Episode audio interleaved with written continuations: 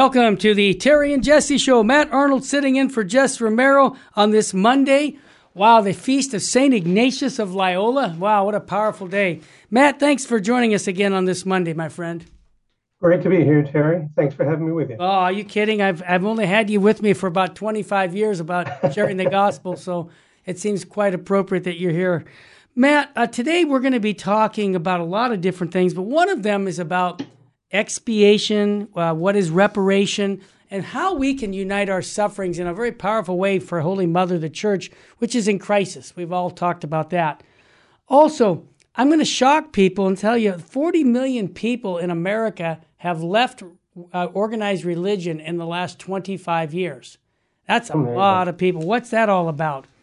Well, we're going to talk about that too. And also, I want to I want to just give you an update the uh, Sound of Freedom film, which I watched and I was moved by, obviously, like millions of people have. Uh, they have their uh, dates for the international market now. So this uh, movie is really reaching out to people about the evils of of uh, child, child trafficking, yeah. but it's all tied into uh, you know the pornography industry. It's all tied into the culture of pleasure uh, when it comes to contraception. This is all being fed by not understanding the true role of our sexuality. So we, we right. the Catholic Church have the answer to that. So there you go. Also, I wanted just to mention a couple things. We have our Fulton Sheen uh, event coming up on the 14th of October, a day with Sheen. Matt, you're going to be there. I'll be there. Mm-hmm. The doctor will be there who's doing his dissertation on the world's first love, which is devotion to Mary. And we're going to be talking about how can we help get Bishop Sheen uh, his uh, his beatification moving again. So we want to get that mm-hmm. movement going. Also, Reese, just really quick coming up, we've got a rosary rally set coming with um, in in uh, Ohio with Jim Caviezel. We got Abby Johnson and other uh, people like General Michael Flynn uh, for Catholics uh-huh. for Catholics are putting this event on. We're a sponsor of it, and um, you know it's uh, we're trying to stop what's happening in Ohio to state the Supreme Court printing saying that that abortion is a legal right, which is crazy. But that's why the mm-hmm. people are coming to pray the Rosary, which I think makes. Well, that, that's the thing. You know, I think we both mentioned this when um, the Supreme Court overturned Roe v. Wade, they just sent it back to the states, which means that we have to fight, fight this battle at least 50 more times. State, yep. I agree. And I wanted to uh, just mention this is going to be, uh, we're, we're going to have an explanation. You're going to want to hear this from what Matt has to say and myself regarding what a Catholic response can be to the problems in the church that I think is really profound. And it comes down to our, our spirituality. So, but before we do all of that, uh, Matt, would you please be kind enough to read the Gospel of the day for us, please? Sure. Let me uh, let me call that up quick. Yep, Matthew chapter thirteen, verse thirty-one to thirty-five. Yes, Jesus proposed a parable to the crowds. The kingdom of heaven is like a mustard seed that a person took and sowed in a field. It is the smallest of all the seeds Yet, when full grown, it is the largest of plants. It becomes a large bush, and the birds of the sky come and dwell in its branches. He spoke to them another parable. The kingdom of heaven is like yeast that a woman took and mixed with three measures of wheat flour until the whole batch was leavened. All these things Jesus spoke to the crowds in parables. He spoke to them only in parables to fulfill what had been said through the prophet I will open my mouth in parables. I will announce what has lain hidden from the foundation of the world. Thus far, the words of the Holy Gospel. Praise to you, Lord Jesus Christ. Wow, good parable. Your thoughts on that, Matt? Well, um, a couple of things. First off, our Lord spoke in parables so that his words would be applicable throughout all the rest of time. Mm-hmm. You know, rather than addressing yep. specific people and specific historic, historical situations, he gave us things that you know that you have to draw out the meaning. Sure. And uh, you know the mustard seed. I think that's one of the my favorite of the parables because it tells us the church starts small, it gets big. that's you know. And uh, I, I, mentioned on No Nonsense Catholic a couple of weeks ago um, that the, the the two main theological currents in the church at Vatican II uh, ressourcement, which is a return to the sources on the one hand, and the aggiornamento or updating on the other. They were kind of these competing mm-hmm. theological ideas. That's one of the reasons that, that the documents of Vatican II are difficult to read because they're both of these currents are being represented simultaneously and they don't always you know complement each other That's for and the thing is though that while while either one of those approaches you know can be entirely orthodox they also like any virtue they you know they can uh, sin by defect yeah ressourcement return to the sources can become um, you know the heresy of antiquarianism or archaeologism as pius XII called it or the same thing with the updating it can become just full on modernism yes and and I, I mentioned that it was like you look at this parable, the the ressourcement people, when when you fall into antiquarianism, you want to go back to the seed. They don't like the big plant that the church has become. They want to go back to the seed, right. pretend like all these issues haven't been resolved yet. Right. You know, like whether or not women can be priests and so forth. Like that's all uh, an open question somehow. Mm-hmm. And then you also have the, the the modernist crowd. They don't like the big plant either, but what they want to do is just cut it down and replace it with an artificial one uh, of their own making. Right. And and so I think this is a, particularly um, important parable for us today to realize no, the church has grown organically, and any legitimate develop, development in the church has to grow organically as well. Can't just be done by by you know the fiat of someone in the hierarchy. Well said, Matt. I also see this parable applying to our theme for today which is mm-hmm. expiation, mm-hmm. reparation for our leaders, the sanctification of the priesthood, the bishopry, all the way to the pope, that we're praying for our leaders. As you know, Monsignor George Kelly said many years ago, where's the church going? Where its leaders take them.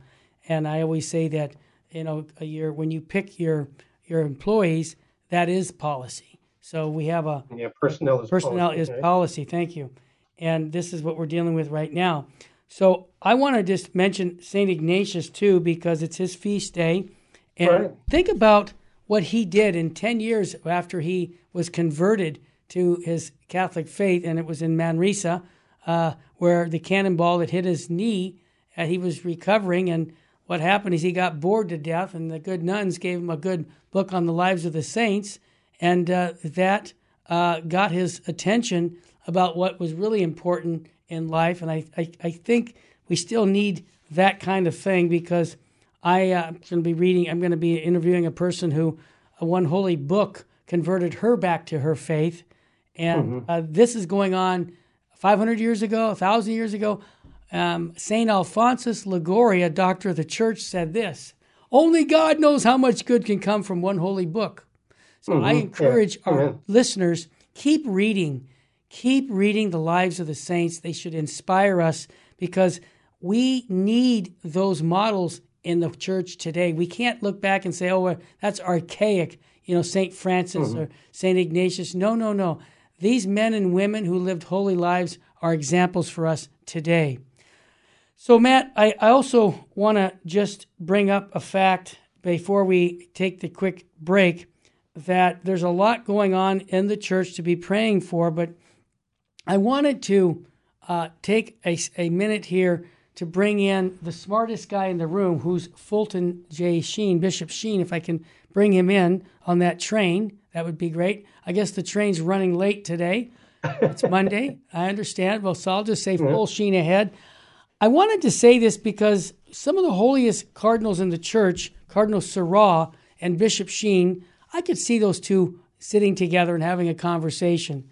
Well, mm-hmm. Cardinal mm-hmm. just made a statement that ties right into our program about praying for priests, bishops, and popes.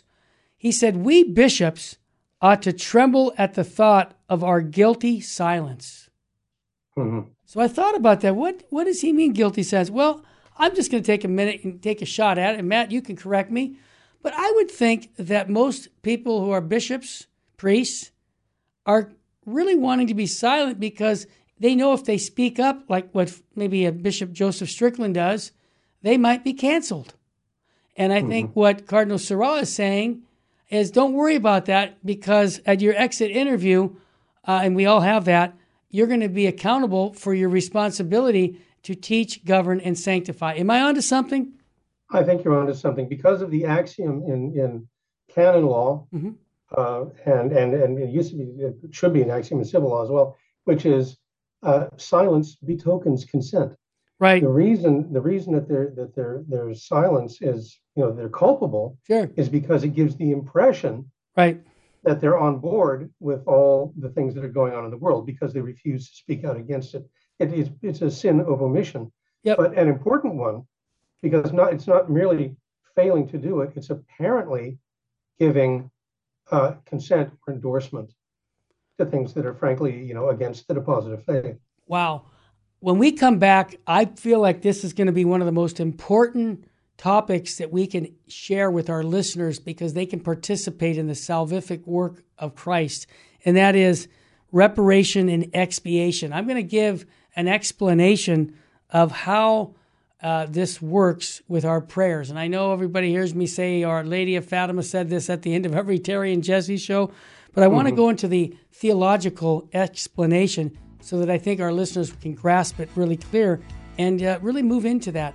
There'll be much more of that when we come back. You're listening to the Terry and Jesse show on Virgin Most Powerful Radio. My good friend Matt Arnold's filling in for Jesse today. When we come back, what is expiation? What is reparation? And how can we apply it to Holy Mother of the Church today? Much, much more after that. We'll be back in a moment. Stay with us, family.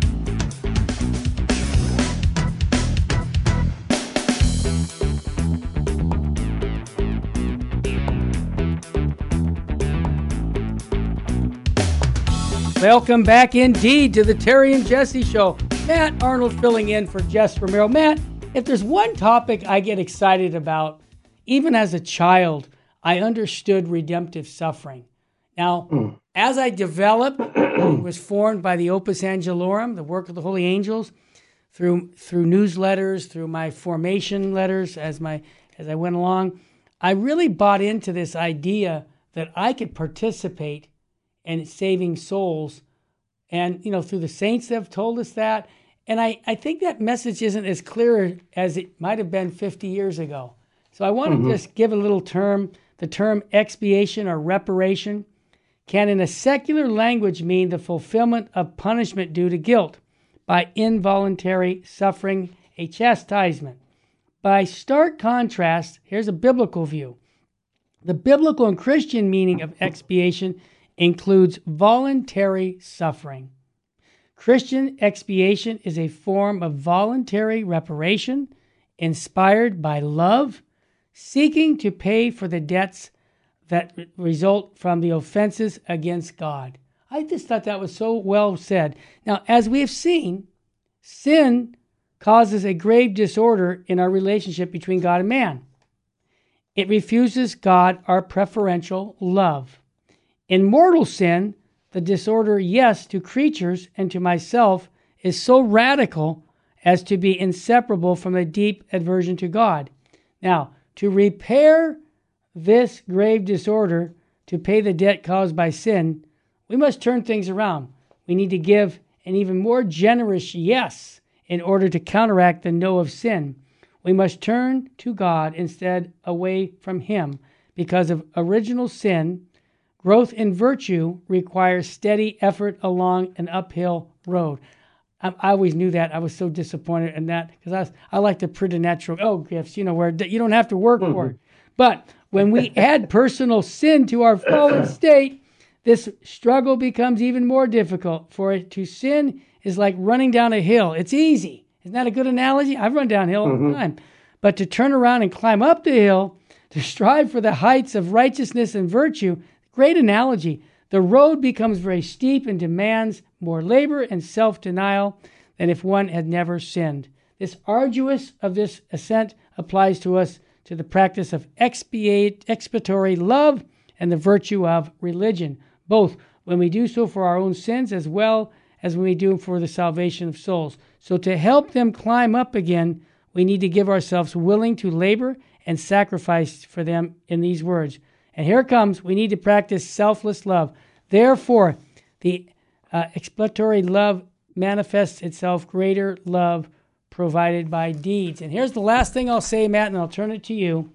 Let us remember Jesus' words right in the gospel Whoever wishes to come after me must deny himself, take up his cross, and follow me.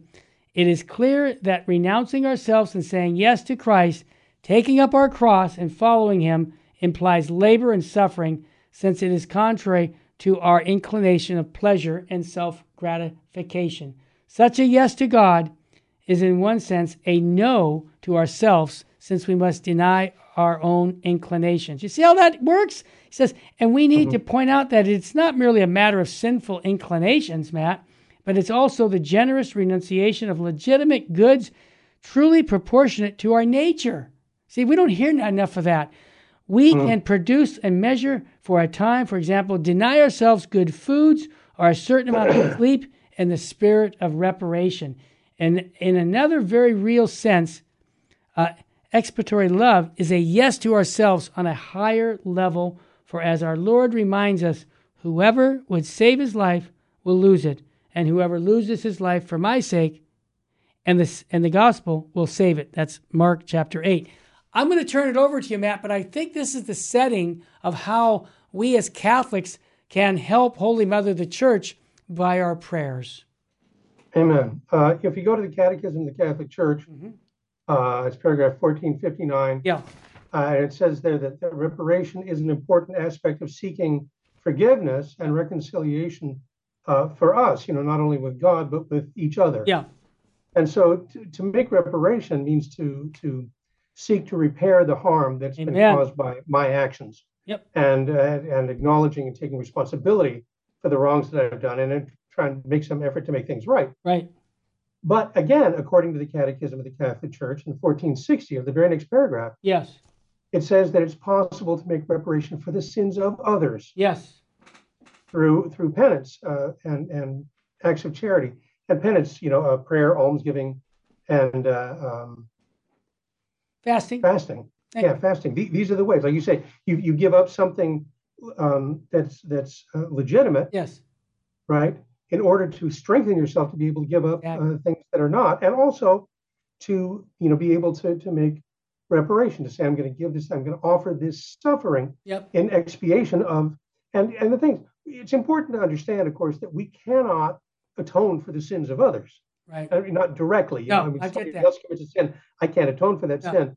But I can offer my prayers and my sacrifices to God and ask that his mercy and grace be poured out on them. Exactly. You nailed. And, and, and more importantly, you know, we make up for the offenses against uh, our good Lord, against the Sacred Heart of Jesus. Yep. You know, by uniting our suffering and our acts of reparation with the sacrifice of Christ, we actually participate in his redemptive work. You think about that for a minute. That's a powerful. The implications are astounding. Well, you know, uh, they, and, and, our prayers or reparation, it can have a positive effect on the conversion, uh, even the salvation of others. You know, and through our intercession and our offering, we're cooperating with God's grace. We bring healing and reconciliation for, for those who have sinned. And, and finally, just you know, making reparation for the sins of others. Like I said, it doesn't absolve them of no. their personal responsibility no. uh, or replace their need for individual repentance, but because we're all accountable for our own actions and and we have to seek forgiveness and reconciliation with God, and that includes priests and bishops. Yes. However, we you know while we can't directly atone for the sins of others, we can offer our prayers, our penance, our acts of charity on their behalf, and through that, our participation in Christ's redemptive work, our reparation can have a real and positive impact on the conversion and the salvation of others, on the, the restoration of the church. I'll say this final thing. Mm-hmm St. Paul says in, in Colossians 1.24, I rejoice at, the, at my present suffering for you. Yes. And in my body, I make up for the sufferings that uh, uh, you know are lacking in the sacrifice of Christ. Now, or the sufferings of Christ. Obviously, there's nothing lacking in the sufferings of Christ in regard to our redemption, you know, for the redemption of all people. Right. But we form a single reality with him. We are we are the body of Christ. We complete the paschal mystery. And precisely as you said, I do that by denying myself yes. and taking up my cross right. every day. Well said. I was going to give that Colossians chapter. Thank you, Matt.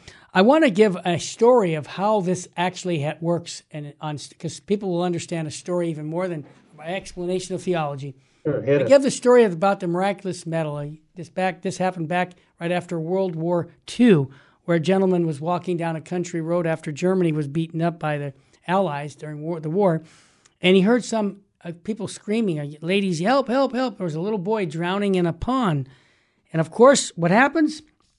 Uh, he runs over there and he says, well, Nobody knows how to swim to save the little boy's life. He's drowning. So the man swims out there and grabs the kid and revives him. And, you know, okay, he's, he survived. He didn't drown. Well, the mother was so excited and happy. She said, Can I give you some money? And the guy said, I don't need any money. She says, Well, can I feed you a good meal? Yeah. So we gave him a great meal, right? And he's going to leave. And the woman says, Well, before you leave, can I take this miraculous medal off my son's neck and put it on your neck as a way of commemorating you for saving my son's life. And uh, I said, Yeah, no problem. That's fine. You can do that.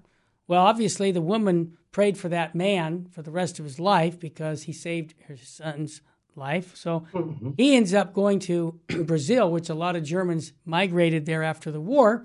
And unfortunately, this man became an alcoholic on the streets of Brazil, even though she was been praying for him for years, right? Making expiation and reparation for him. And now he's in a hospital but he's dying because his liver's shot from all the alcohol. The good sisters are there. They're trying to convert this guy, saying, Hey, you need to make your peace with God. The doc says your liver's going. You won't be with us more than a day or two. And the hmm. man said, Get out of here. I'm not interested. So when the sisters went home to the convent, they went to Mother Superior and said, Mother, what can we do for this man? He's, he's, he's stubborn. He doesn't want to hear about you know, making his peace with God. Mother says, Well, you remember Our Lady of Fatima said souls are going to hell because no one's there to pray and make sacrifices. We, he needs to have the graces to say yes to Christ, and your prayers and your self denial here can do that. So you need to, all you girls, start making sacrifices for that soul who's going to be meeting God in a couple days. And by the way, there's a newly ordained priest from Germany who speaks German, obviously. Send that priest over to talk to him. Okay, mother, we'll do that. They made all the prayers and sacrifices for this man and then sent the priest over to meet the gentleman who's dying. And the priest speaks German to him and he says, Father, he says, Hey, nice to meet you. He says, I noticed you got a medal around your neck. Did your mother give it to you? No. He said, Father, a long time ago in Germany after the war, I was walking down a road and by golly, a young boy was drowning and no one knew how to swim. So I went out there and saved his life. And the mother gave me this medal. And the priest says, What? That was me. You saved my life. And the man that's getting ready to die, bad liver, says, Father, I'm so glad it was you. And the priest says, Yeah, me too. And then, after they hugged each other, the gentleman that was going to die in a day or two from the uh, problems with his liver had the grace, and the graces were there for him to say, Father, will you hear my confession? And by golly, the priest who he saved his life when he was a little boy heard the man's confession who saved that priest's life. Now, that's an example of reparation, expiation, prayer for a sinner, and that was the fruit of it, was the confession. So I want to encourage when we come back from the break, Matthew, more mm-hmm. ways of you know stepping up to the plate because we have a lot of problems in our church where our leaders are doing things like, for example, I'll just leave you on one. Father James Martin is going to address the youth at World Youth Day. Now, this is a man who openly says the Bible is wrong when it comes to homosexuality, that it should be a, a it's a, a, loving thing to do, uh, and he's wrong. The Bible is right. The church has been right for 2,000 years, and he's going to teach to our youth. That's a problem, big problem. That's a scandal. Now, what can we do? We're not in management, we're in sales, Matt. Last time I looked, but you know mm-hmm. what we can do? We can pray for Father James Martin's conversion to the the faith because that man, when he was ordained, made a promise. Like you made a promise, Matthew, at your wedding, I did too, that I'd be faithful to my wife. Well, he made a promise to the deposit of faith saying, I will proclaim the deposit of faith. Out of charity, Christian charity, you and I and our listeners can pray for Father James Martin, not get mad and say, Oh, isn't it terrible? Hmm. Yeah, that's one attitude. I prefer the attitude of gratitude that says, Father Martin, I love you enough. I'm going to go make a holy hour for you. I'm going to pray a rosary today for you. I'm going to deny myself something legitimate because I want to see you get to heaven and I don't want to see you corrupt our youth. That's Amen. the explanation that I would encourage our listeners. And Matt, when we come back, I'd like to ask you to tell us what concretely we're doing here at VMPR to encourage that very thing. Yes, Matt Arnold, Terry Barber, we're too blessed to be stressed. We're too anointed to be disappointed. And if hope was money, Matt Arnold, Terry Barber, hey, we'd be billionaires. Stay with us, family. We'll be back with more to inspire you while deep in love.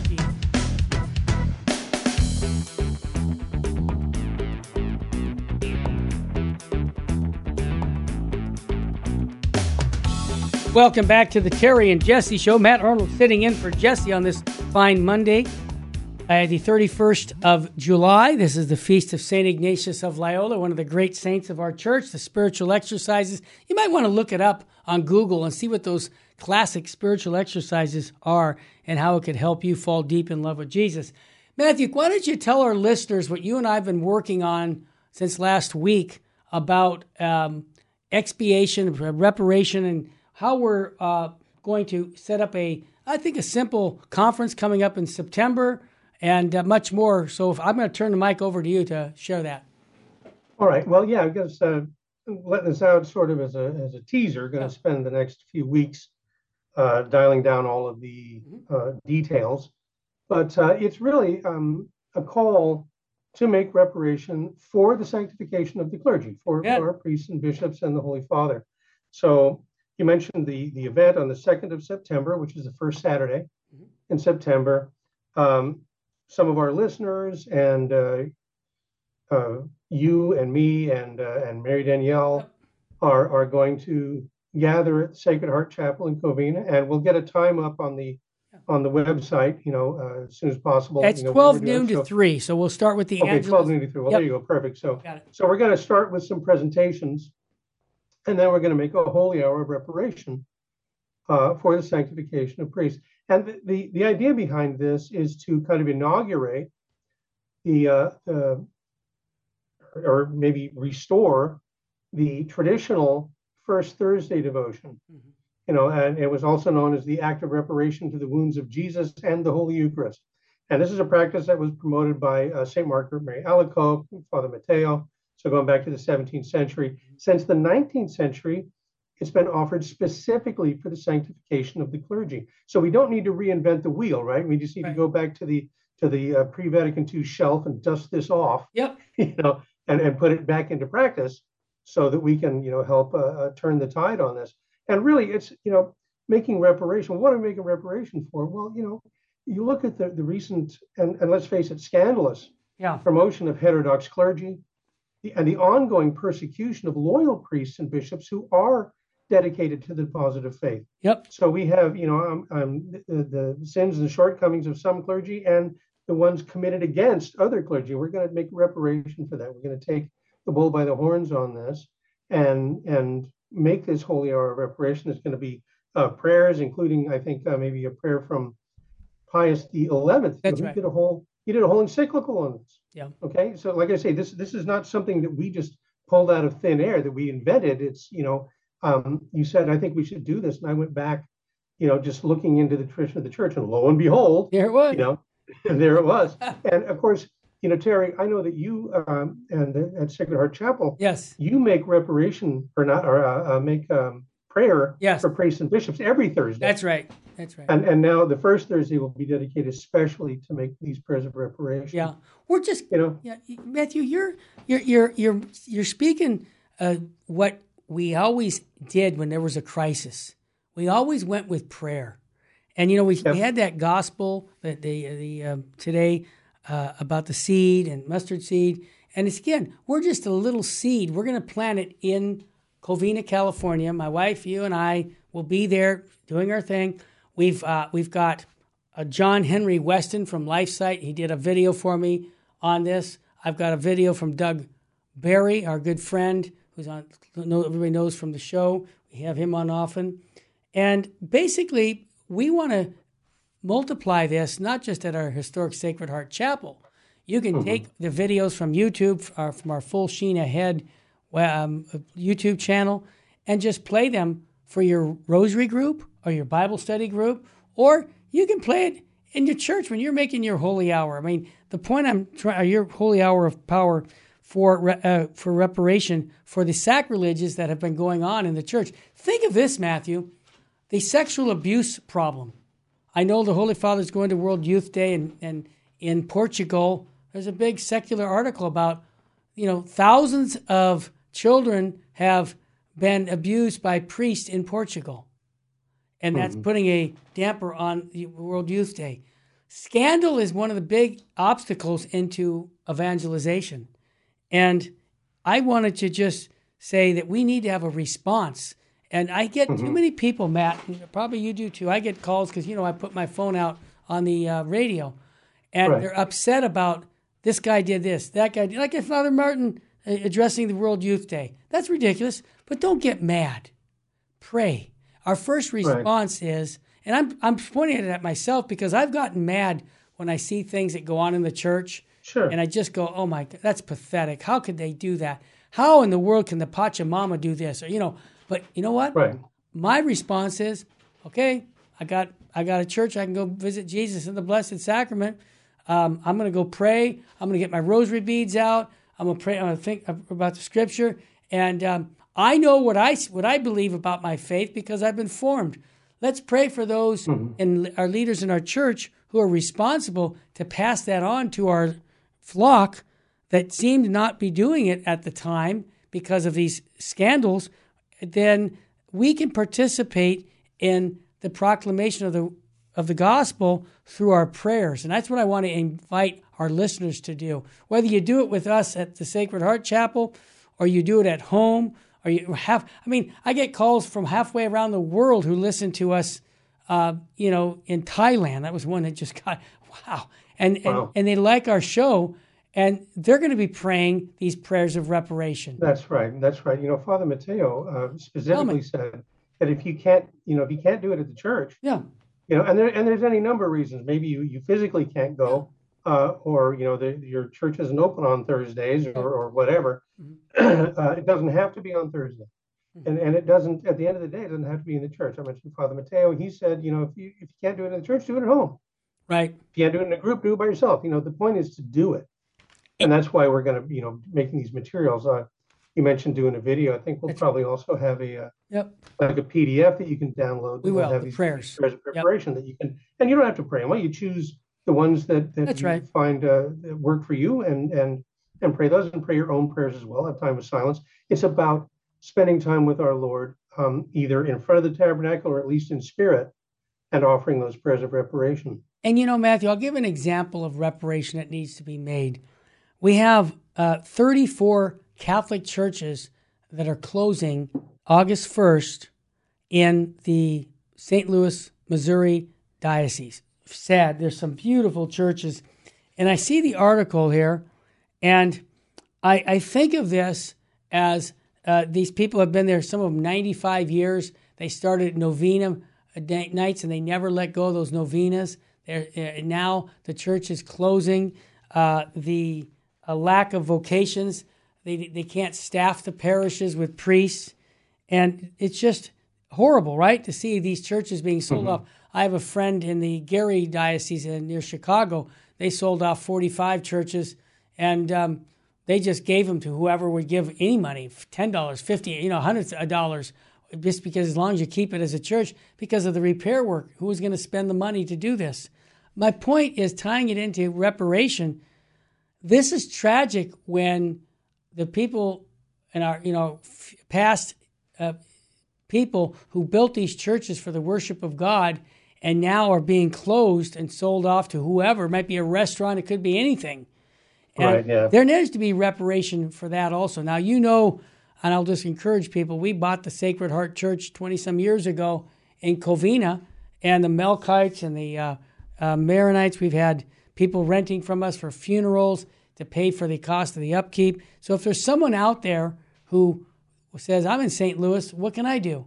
Well, maybe you can purchase the church and, and talk to me about how do you get a revenue stream with renting it out for funerals and things like that, Kenson. Weddings and, and yeah. uh, and and Yeah. pay for the expense because this is God's house in the sense it was dedicated and consecrated to offer the holy sacrifice of the mass and we're just going to turn these things over. I think that's tragic. So that's why prayer needs to be made. And again, think of the lack of prayers that and I'll just say be real clear Matthew, reparation in 1965, I remember we wrote the letter. it was the statistics of 75% of Catholics were going to Holy Mass every Sunday. Mm-hmm. Now, I'm not talking about 2023, as you know, after the pandemic. Yeah, we're probably down to what 12% or something, 13% of the Catholics are going to Mass. I'm going back to just the year 2000. And it was down to Right. like what thirty percent, 23. twenty three percent.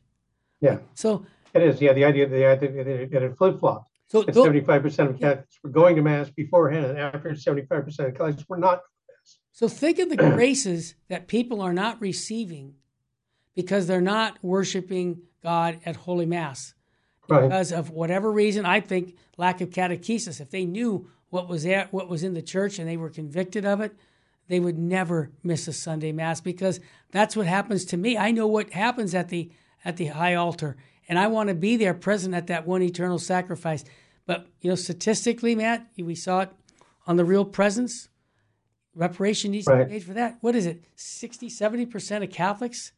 And we're talking about the ones that actually still go to church. Yeah, the Pew Research ones. Yeah, the ones that still Yeah, go not, to not, church. not the 75% that are staying home, but the, Yeah. the, the you know the the, Yeah. the, the, the remnant choir, still the going. choir, so a speak. majority of them. Yes. Yeah, See, and this is Yeah, because that's, that's scary. yeah, it's scary because how do you hang on to something that you look at it as the Optimist Club or the Boys Club?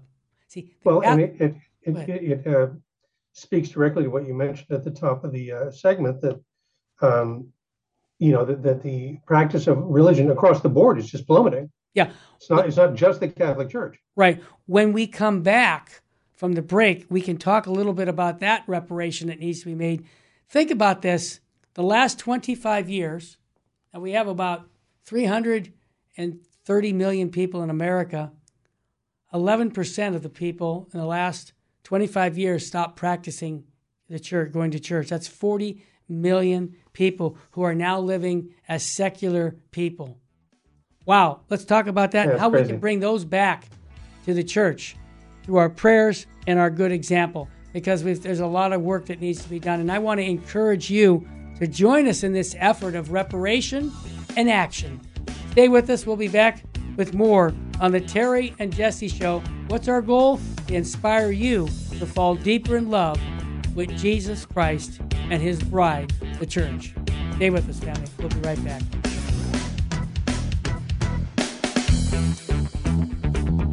Welcome back to the Terry and Jesse Show.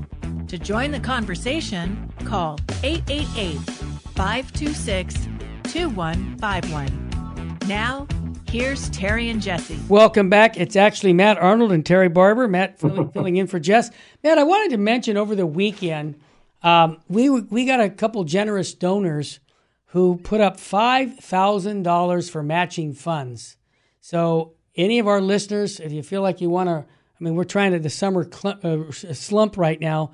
We could use some funding. If you'd like to write a hundred dollar check, it becomes two hundred dollars. If you want to even write a twenty five dollar check, it's fifty, up to five thousand dollars. So if you want to do that, you can call us at 877-526-2151 or go online to vmpr.org. Or I take calls. I, I love taking your donation because I, I want to personally thank you that way. You can call me at 661 972 7872. And Matt, before we get into our topic, I want to also plug again the Fulton Sheen, a day with Bishop Sheen on the 14th of October. It's coming up quickly. And uh, I think anybody who listens to the Terry and Jesse show know we have a great love for Fulton Sheen. I was at his funeral, you know, 45 years ago.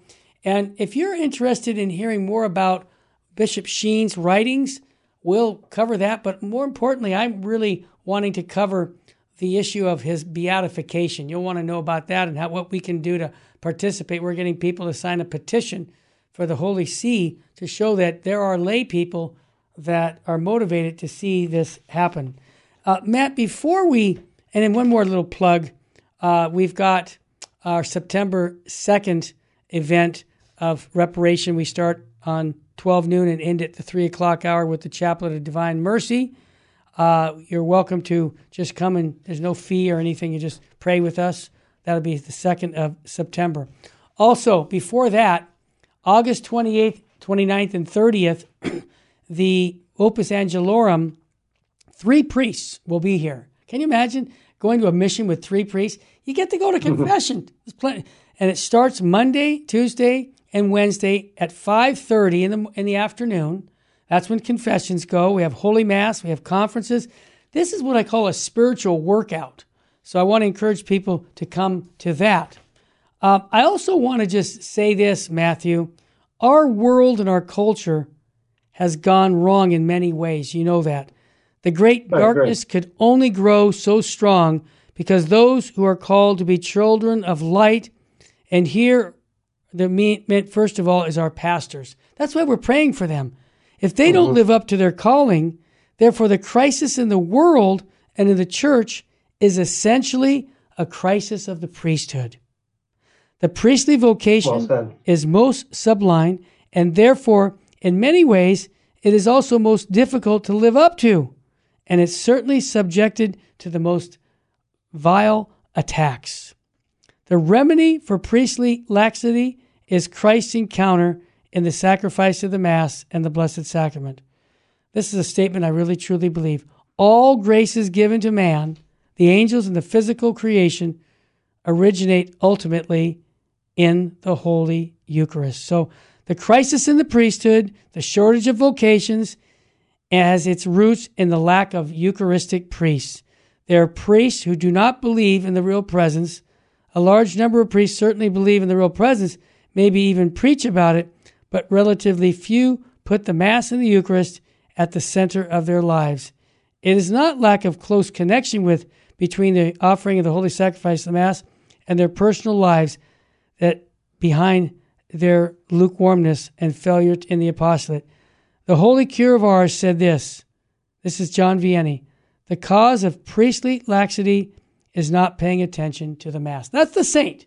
I didn't say it. Mm. I hmm. just happen to agree with him. Right. well, you know, Terry, I, I know that it's on the heart of a lot of lay people who put the Eucharist and the Mass at the center of their life. Amen. That it that it is. Um, Try, yeah. You know, it's it's disheartening when you go to uh, Mass and it's pretty clear yeah. that the one celebrating it is is not on the same page. You know. Yeah, I've been there. Yep. Yeah, and, and, and, it's it's tough. But you know, we we looked at the Gospel for today. Yes. And uh, also in today's reading, there's an Old Testament reading, and it's from uh, um, the Book of Exodus. Yes, Moses. It's you know after yeah, it's Moses mm-hmm. going up after you know that incident with the golden calf. Oh yeah. going going back up the mountain to talk to God is saying, look, if I can atone, for, you know, if I can do something, yeah, let me do it, and if I can't, strike me out of the Book of Life. See, that's the kind of priest you're looking for. That's sacrificial. Yeah, that that's a, that is a man who I mean, it's just, that's, is many many centuries before canon law, oh, you know, millennia before canon law. Yep. But you know, he understood that salus animarum suprema lex, the salvation of souls is the supreme law. That's the most yep. important thing, as you often say. If if souls are being saved, everything's being saved. If they're not being saved, everything's lost. Yep, yep. Well said, Matt. Uh, you know, Matthew, this is so important that our listeners and even we, we know the you know the way the, the the leaders of our church need prayer. I always say we're not in management, we're in sales. Mm-hmm. We are promoting the gospel, but we don't make the decisions for the, the uh, clergy. They, they make their own. We have the Pope, we have the bishops, we have a hierarchical church. Okay? So it's not popular vote. Right. And, and I think we need to remember that, especially with this Synod coming up in October. I'm sorry, I'm, I'm going to say that. That has nothing yeah. to do with the teachings of the church in the sense that if people vote on something, that has not, that is so um, democratic and but the church is not a demo- democracy. It's a hierarchy. And it, it teaches what God teaches, and that's what's more important than anything else other than any, any man or woman can say. So here's my point. What can we do? We got people who get really frustrated that the church is really in trouble and they get mad and they leave. No, that's not the way to go. St- stop, you know, leaving because of a Judas. You can't because we hmm. worship who? I have a crucifix for those who aren't seeing it in my hand. Jesus Christ is who we worship. We don't worship the Pope, the bishops, the cardinals. And so when even they the do, even the church, even the church, it's Jesus Christ. So remember, we have that hierarchy.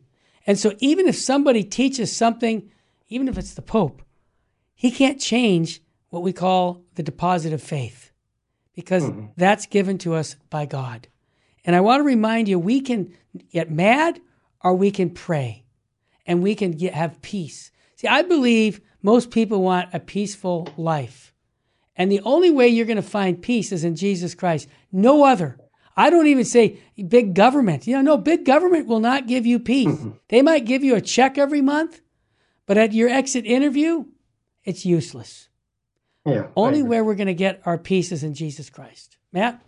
Yeah, well, you know, uh, end of the day, it does. Uh, I mean, there my brain filled with so many things while you were talking there. I'm sorry. you covered you covered so much. I Go you know, ahead. my, mind is carrying around. But it's it's like one of the things I'm going to talk about on my show next week and What's- or uh, this week rather. Yeah, this Wednesday. By the way, for those of you listening on radio who are not VMPR uh, listeners, uh, we do have a website, vmpr.org. We're on all of the podcast platforms. We have actually a variety of shows. Mhm. My show follows the Terry and Jesse show every Wednesday. Yep. It's called No Nonsense Catholic. And one of the things that I'm going to cover this week Mhm. is, you know, it goes right to the crux of what we're talking about. That when the apostles came to Jesus, they asked him exactly what you would want to ask, Terry. Mhm. Are there few who are saved? Yes. And and he responded with that that very famous Oh, uh, quote about there is a broad way that leads to destruction, Yep. and there are many on it, and there's a narrow way that leads to salvation. There are few Yeah. who find it, and and you know I I'm I may be treading on in Oh, dangerous waters right now, but when when the church says what we need to do is accompany people on the broad road, but don't tell them about the narrow one, that's that that's a that's uh uh an incalculable error, at least It it is. No, and it's like when you say we, oh, we want kids to come to World Youth Day, but we're not trying to convert anybody, Yeah, that's ridiculous. right? Which is the, the the cardinal in charge of World Youth Day said that. You know, no, it, that that subverts the actual purpose. John Paul II instituted World Youth Day precisely so that you you say it every every day, That's- so that those young people would fall deeper in love with Christ, that Amen. they would that they would Well said. deepen their their relationship, or if they don't have a relationship, that they would find one. Yes. That's the purpose of World Youth Day. And if you just say, no, it's just a big party, then, then why spend the money? Why waste the time? Folks, now you know why I want you to listen to Matthew's show on Wednesdays, right after the Terry and Jesse show. Now, I, uh, Yeah. I, I recommend it, and I'll tell you why. Is no nonsense Catholicism. I, I know Matthew doesn't have a PhD in theology, but he's got a PhD in common sense, and he lays out things in the church that you go, you know, he's right. And I think it would help you, encourage you to have a deeper faith in Jesus Christ. And right now, we all need that. We do. We do. I, I, I try and stay above the fray, but things have come to a pass now. Yeah. I've just noticed there are so many of our, of our, Mm. you know, what you would call our conservative Novus Ordo brethren Yeah. who, who have, you know, stepped across the line, who have said, okay, you know, it, this far and no farther. Yeah. and and, and the, the, last straw may be different for for one or another of them but it is Mhm. surprising how many um really you know people whose whose bona fides for orthodoxy are just impeccable Yeah. and who are you know who are know, there's no doubt of any kind that they are in quote unquote full communion with the church Yeah. right these are people who have who have been writing and and commenting for for decades some of them and and very much always in line with uh, the teaching of the church and therefore in line with the holy see and then you know something has changed Yeah. to the point that enough of them are going you know I, I it doesn't matter anymore i have to tell the truth as i see it on this Yeah, and again, what I would encourage you, all of us, I do this every day in my own prayer life. I ask Jesus Christ for more faith every single day. You You have need to It- do it- that. it- it is it's something that he gives Critical. is a pure gift i've got a catechism from 1928 it says Yeah. that faith is a pure gift from god That's right. so it is a gift for which you must always pray Amen. And I want to ask one more thing our listeners can do the married couples renew your marriage vows often. You know, John Paul II said this the way the family goes is the way the culture goes. I mean, in all this chaos going on in the world and in the church, you keep your family focused on Jesus Christ. And how do you do hmm. that? Go ahead, Matthew. well i was just going to say we, we had a we have a new priest in our parish a Yep. new young norbertine Yeah. and uh, and he was giving first blessings after mass Yes, good. yesterday, and, and Betty and I knelt down together as a married couple. Awesome. The blessing together. That's the way to do it. No, that is the way to do it. Matthew Arnold, if you were Jesse, you know what I'd ask Jesse. What state should we be living in, brother? That, that would be the state of grace, my Yep. brother. And Yep. stay out of that state of mortal sin. Amen. And how do you do costs. that? By frequenting the sacraments, being there before our Lord and Savior Jesus Christ in the Blessed Sacrament. And you know I'm going to talk about Our Lady of Fatima because she hmm. said souls are going to hell because no one is there to pray and make sacrifices. Join us in our prayer vigil September 2nd at the Sacred Heart Chapel where we're going to do just that. We're going to pray for the for the holy priesthood. And we know that that's critically important in the church because where your leaders go is where the church goes. Thank you again for joining us, and thank you for having a prayerful response to this petition of prayer and reparation. May God richly bless you. And